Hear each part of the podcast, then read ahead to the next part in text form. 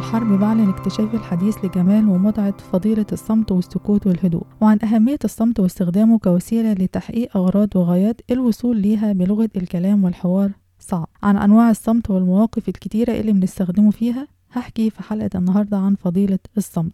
أنا في الحلقات بحكي دايما عن حاجات بتعلمها وبتأثر فيا بشكل مباشر حاجات بعيشها وبختبرها وبتكون ليها محور مهم في الوقت اللي بسجل فيه. والحاجة الملحوظة واللي بعملها اليومين دول ويمكن غيري وزي كتير هي إني بقيت بسكت كتير. بقيت بسكت والسكات بيطول لساعات طويلة قوي من غير كلام. بختار الصمت عن مواقف بتحصل أقل ما يقال عنها إنها تافهة وما تستحقش الوقوف عندها ولا التعليق عليها.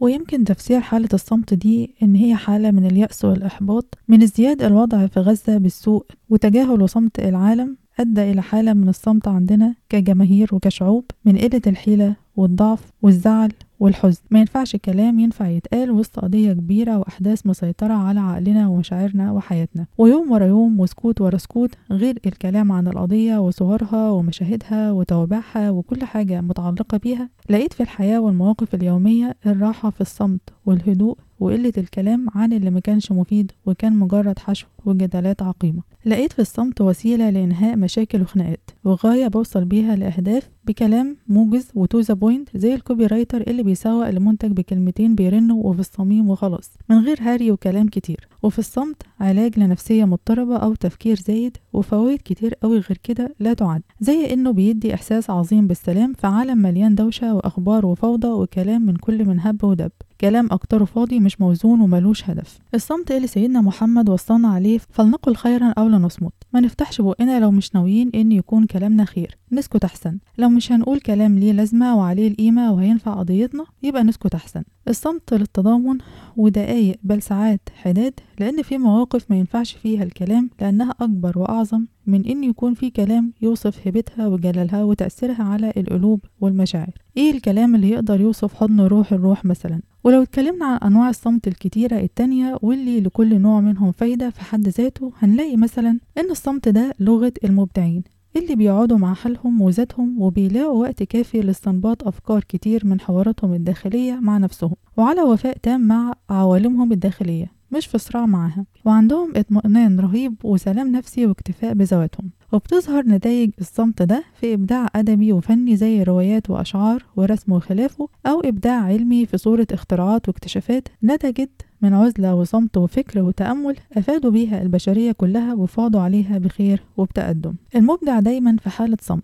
حتى لو في وسط الزحمة والدوشة تلاقيه مركز وبيشاهد كل حاجة حواليه بدقة وبتمعن زي أي innocent bystander. اللي بيشرب كوباية شاي بالنعناع أو بالقرنفل حتى في كافيه في هدوء وروية وقاعد يخزن ويسجل ملاحظات وتفاصيل صغيرة. ولكن في رتم الحياة السريعة بنتجاهلها. لكنها مهمة عشان بتزود الوعي الذاتي وبتقوي خلايا المخ والإدراك الحسي. الصمت بيستخدم للتعافي من المشكلات والصراعات النفسية زي في جلسات التأمل المديتيشن واليوجا اللي بتخلي الواحد في عزلة مع نفسه وأفكاره ومركز على عالمه الداخلي وبيصفي ذهنه. الصمت بهدوء القوقعة والانعزال التام عن شواغل وتوافه العالم والاكتفاء التام بالذات وده اللي بيقلل نسبة التوتر والقلق والزعل والحزن. والصمت هو صفة الحكماء. مقول عن يحيى ابن يحيى الليثي قال أذكر لك شيئا تبلغ به حكمة الحكماء. إذا حضرت مجلسا فاستعمل الصمت فإن أصابوا استفدت وإن أخطأوا سلمت. وبعيدا عن مجالس العلم فبشكل عام كتر الكلام الفاضي بيهلك الإنسان وبيكتر زلاته وعشان كده الصمت عن التافه وعدم نشره وعدم تداوله أو الصمت عن قصص عديمة الأهمية وتغافلها والإعراض عنها والمرور من عليها مرور الكرام من غير الالتفات ليها أو الانتباه حتى لوجودها بيخلي الحكايات والمواقف دي تموت وتندثر وتزول.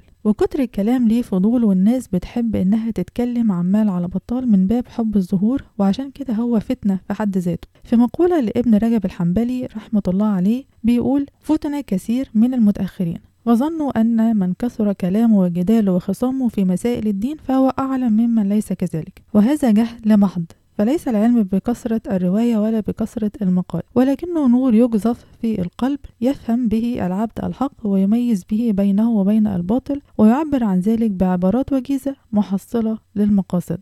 والصمت بيدي للإنسان هيبة ووقار. وإلا ما كناش اتعلمنا إن لسانك حصانك وإننا اللي في إيدينا اللجام وإننا اللي متحكمين في الشد وإننا نمسك الكلمة قبل ما تخرج وتقع في موقع يبقى صعب منه الرجوع بعد كده وقت ما ينفعش فيه الاعتذار. وبالأخص عن الكلام الجارح زي ما قال لقمان رحمة الله عليه إن من الكلام ما هو أشد من الحجر في وقعه وأنفذ من وغز الإبر وأمر من الصبر وأحر من الجبر. وتعلمنا كمان إن سرك أسيرك وإن الواحد بيكون ملك نفسه وهو عامل شت داون للسانه ومقلل كلامه عن أموره وحياته وبيمسك نفسه عن الكلام في توافه الأمور أو الغيبة أو نقل الكلام. وكل ما الواحد بيسكت فهو بيقلل المآخذ عليه وإن سيرته تتجاب في اللي اتقال واللي ما اتقالش وإنه يكون طرف في حوارات عادات العرب والفضفضة. وعشان ما أكونش بتكلم عن فضيلة الصمت وأنا نفسي بتكلم كتير فهختم الحلقة بسرعة وأقول بس إن لو ما كانش الكلام لين وطيب وجميل وليه منفعة فقلته أحسن.